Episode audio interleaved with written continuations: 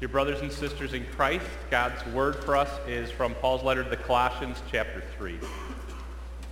Therefore, as God's chosen people, holy and dearly loved, clothe yourselves with compassion, kindness, humility, gentleness, and patience. Bear with each other and forgive one another if any of you has any grievance against someone. Forgive as the Lord forgave you. And over all these virtues put on love which binds them all together in perfect unity. Let the peace of Christ rule in your hearts, since as members of one body you are called to peace, and be thankful. Let the message of Christ dwell in you richly as you teach and admonish one another with all wisdom through psalms, hymns, and songs from the Spirit, singing to God with gratitude in your hearts.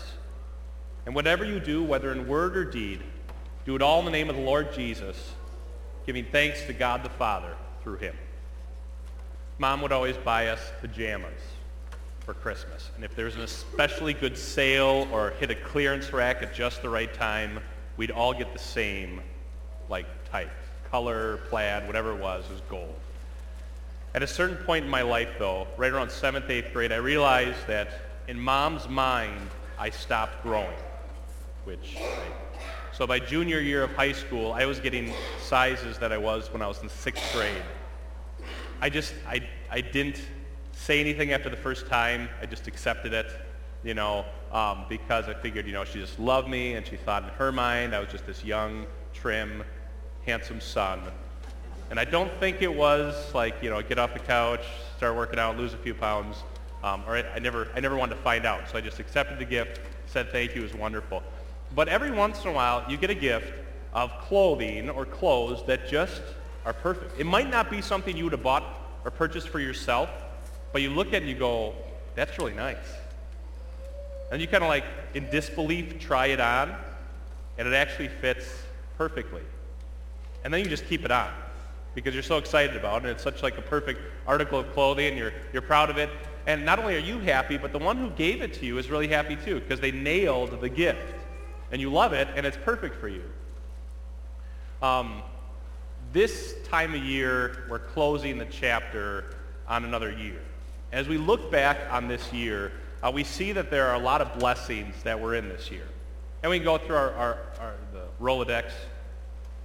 No one under 35 will get what that means, but you go through that like list in your mind of blessings uh, that happened this year, and good things, and wonderful things uh, maybe another uh, kid or a grandkid, maybe a new job or a new windfall of some sort, or you accomplished something, or you simply survived another year. Sometimes that in and of itself is a big thing. But you also know that there's also that other side of it in our quieter moments where we look back on the, on the shortcomings, the, the bad transitions, the, the losses, the tragedies, the, the heart attacks, the job loss, the, the, the struggles that we've had in our life. And then we also think of the moral failings the, the, the, that, those things we did or said that were just not right.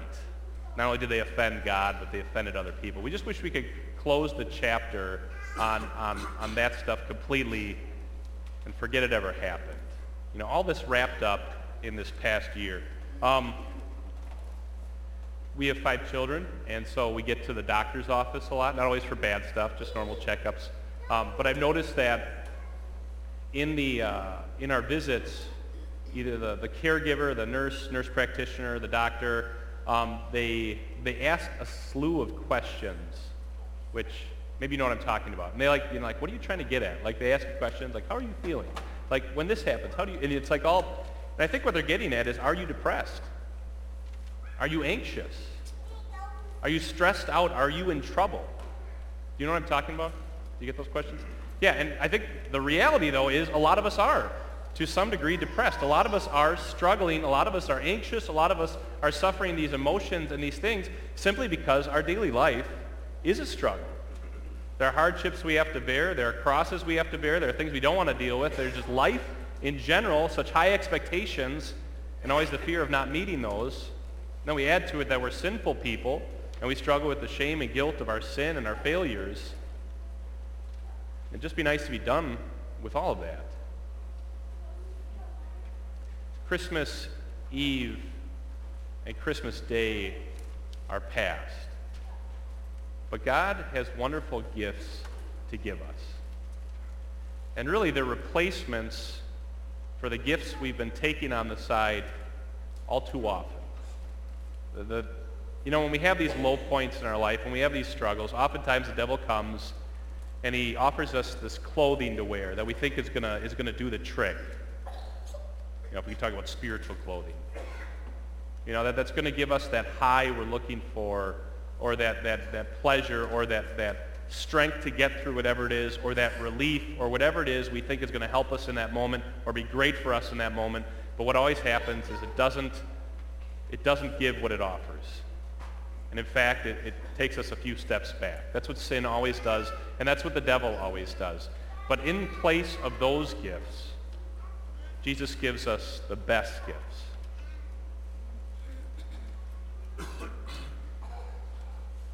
One of the cool things about watching little kids at Christmas Eve or Christmas Day, whenever you open your presents is fine, but whenever you do that, watching the kids go at the pile when they're kind of given the green light, and, and they, they search for the gift. And some of the kids are only old enough to know the first letter of their name, and that's their letter, and they look for it, and they find it, and, in this, and they, they bring it to you, and they're like, is this, is this my name? Is this for me? And they're so excited about it that they just stand there not even opening their gift because they're, they're so excited to have found their gift and they're so it's all wrapped up and it's so nice. It's so exciting. Um, because they, they saw their name on it. What does God call you? Paul tells you. On your name card where it has your name, he says this. Therefore is God's chosen people holy and dearly loved. He chose you. We might say he could have made a better choice. You know, we think about it. A holy God choosing us. But no, he chose you. He wanted us. Not because we're so great or we did something awesome or we just, you know, we, we think good of. No, he chose us by his grace and mercy. He did it. You're his chosen one. And then he calls you something absolutely absurd. He calls you holy. We know better, right? We know that's kind of like a tricky thing. Like, yeah, we're not holy. We know, we know the answer to that one, Pastor. But you look behind me and you see there a cross where God made us holy. And that he took all of our sins away and he placed them on his son, Jesus Christ, to pay for them in full so that we are holy. And then he says this, you are dearly loved. Beloved, I love you dearly. So many people wonder about how God feels towards them and they've actually been lied to in their lives or misled about how, how they get God's love or how God might love them. But Paul says it just bluntly, you are dearly loved by God. And that's a fact. So now don't just stand there looking at the name, like open the gift, right? Open the gift. And you see it's this, this clothing that's just perfect for you. It's like shocking. It's not something you maybe would have gotten for yourself, but it's like, it like fits you perfectly, your physique, your tone or your lack of tone, your movements, everything. It just fits you perfectly. And so Paul says, put it on. Put it on. Clothe yourselves with compassion, kindness, humility, gentleness, and patience. And you might think, how am I supposed to wear this? This is a pretty intimidating set of clothing or attitudes that go along with it. And he says, don't worry, it's already been pre-shrunk, pre-worn, pre-broken in perfectly by the perfect tailor, the Son of God, Jesus Christ. And think of it, he did all these things in our place as our substitute. He did them for us, and he did them also to us. He was compassionate to us, right? Jesus gave up the glories of heaven to come down and to go alongside of us and to live through the same struggles and hurts, and we might even say worse hurts and worse struggles than we go through, considering a cross and the judgment of God um, he did all that. He was willing to do all of that because of this compassion he had for us. And he's been kind, hasn't he? Like you think of the time we've wasted in our lives, the time we've run away from God, the times that we've just been pretty foolish. We could think of other adjectives, um, but, but we'll leave it at that. Um, and yet God was kind to us. He still provided for us a roof over our head, clothing on our bodies, food in our stomachs, and, and above and beyond that, even more wonderful gifts that he's poured out on us. And he was humble. He had true humility, didn't he? He was willing to go to the depths, willing to not only suffer hell for us, but, but be abused, be denied, be betrayed, all the things we fear in our lives, it happened to Jesus and all for us. He was humble. And he's also been gentle. How strong is God? He's almighty. Like if he wanted to crush us right now, he could. But how often doesn't he? Wait, that just don't, that phrase. He doesn't do that. He doesn't do that. Instead, he patiently and wonderfully works with us, cares for us. It's a rough day. It's kind of like no man's land this week between like Christmas and New Year's. It's like it's a struggle. So my kids came last night, so you don't get to hear them, but they were, they were doing the same thing. Um, he's gentle with us. He doesn't, he doesn't, uh, he doesn't hold things over our head. He doesn't uh, strike us down. He waits it out. He's patient.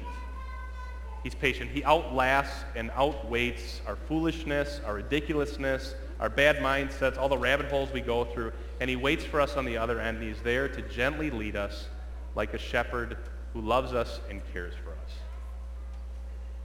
And then he says, put that on. Wear that. How I have treated you and loved you and done all this for you, treat others that way. And he doesn't just leave us kind of like out there, like, well, how do you do that? Well, he says in, in a very direct way, he gives you directions as all good gifts. You know, it's not something you have to assemble, but it's got directions for washing and whatever else, continuing our clothing analogy. But he says this. He says, um, bear with each other and forgive one another. If any of you has any grievance against someone, forgive as the Lord forgave you, and over all these virtues put on love, which binds them all together in perfect unity. Bear, bear with one another. You know, Jesus bared up under the burden of our sin. He daily bears up under our burdens in the struggle of our daily life as he goes along with us, and he never leaves us nor forsakes us. Uh, but he says, bear with one another. And how do you do that? Well, he says, forgive one another. Forgive. You know, sin is never okay. Like your sin, my sin, other people's sin against us. You know, when people do things, you don't say, oh, it's okay. It's really not okay. What someone did to you, what someone said to you, or what someone failed to do for you that they should have done. It's not okay. But we can forgive because God has forgiven us. All the things that, that were just vile offenses, half the things we don't even know about that we've done against God, he simply took and he sent them away. And he says, you're dearly loved. You're holy. And I choose you. And so also, as we look at others who have hurt us, we're not saying it's okay. But we're saying I give up the wrath, I give up the anger, some of the pain, if I can, and I send that away because I have been forgiven, I can forgive you. And put on love, which binds all of this together in perfect unity. You ever look at someone getting ready, you know, whether it's a roommate or a friend or a spouse, and you're looking at their outfit and you're not thinking it's the best choice until they put on that like amazing scarf or that perfect tie, which like just gels it all together. Like, that looks amazing. I was going to say something. I'm glad I didn't say something because that looks amazing. And so also, what is the thing that ties this whole outfit that God gives us together? It's love. It's this self-sacrificing agape love, which is this will, this reason, this emotion that God had for us that actually caused him to reach out and do something for us, for our benefit. And so we have that same reason, will, emotion, all wrapped up that causes us to act for others' benefits. And that's how this whole outfit ties together. So we're closing a year. We're starting a new year. You've probably made resolutions, right? Resolutions for the new year? Maybe you don't. You're like, I don't make resolutions. Well, everybody else does. So you think of your resolutions, you know, I think things you did poorly or you want to do better or something that you're trying to kick or get rid of or a habit or something. You're going to do it differently in the new year. But how do you accomplish that? How is it just not like a seven-day membership that you paid a year for, a year's worth for? How do you, how do, you do it so you, you keep these clothes on that God is giving you each and every day? Um, listen, Jesus tells you. Through the words of the Apostle Paul, let the peace of Christ rule in your hearts, since as members of one body you are called to peace. And be thankful. Let the message of Christ dwell among you richly as you teach and admonish one another with all wisdom through psalms, hymns, and songs from the Spirit, singing to God with gratitude in your hearts. And whatever you do, whether in word or deed, do it all in the name of the Lord Jesus, giving thanks to God the Father through him.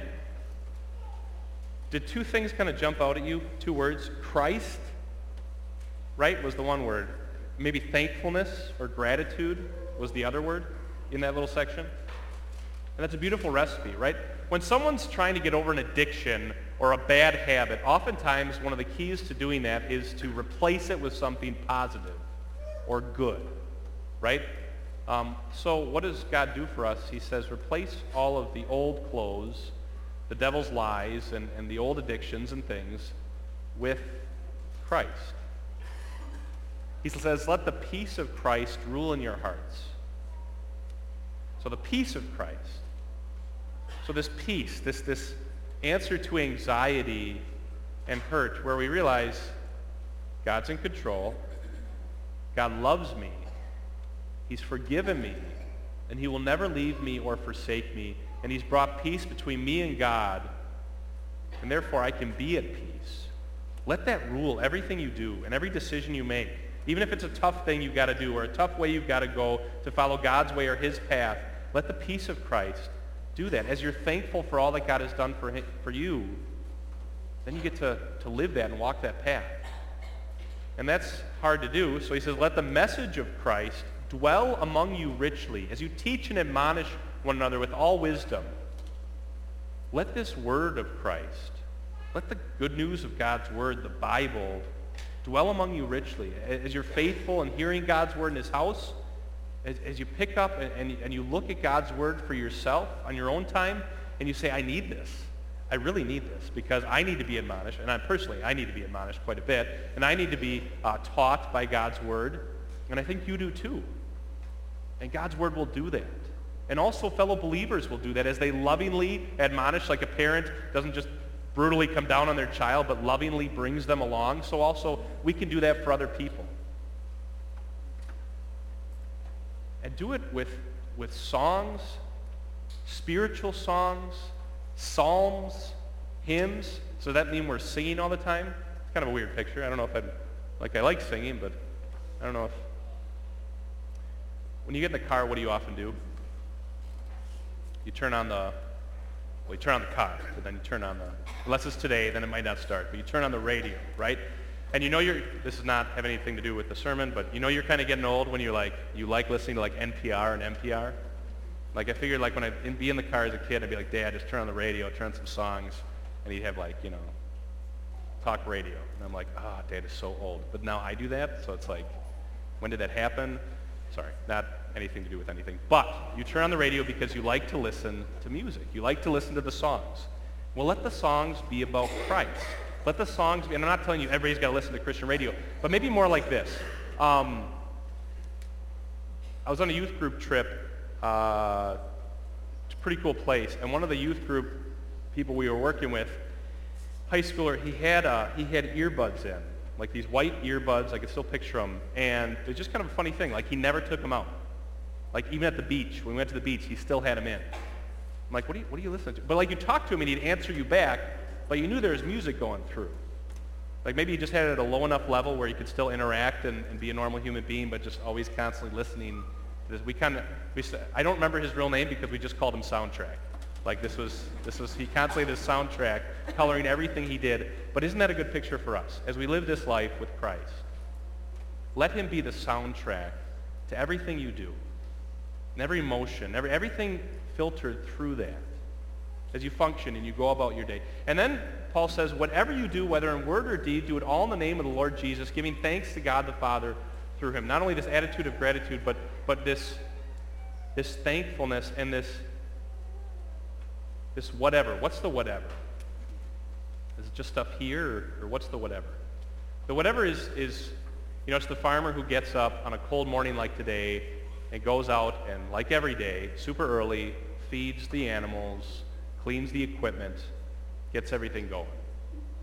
It's the parent who, once again, tries to pull their kid out of bed. And the older they get, the harder it is oftentimes.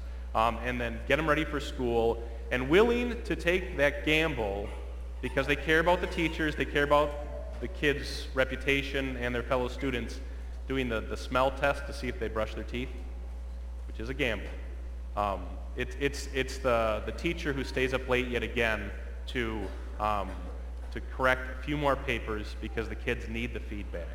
It's the, the worker who planes yet another slab of wood down from rough edges to smooth, even though they're not the one that's ever going to put it in a beautiful looking cabinet, but they're just going to do board after board after board.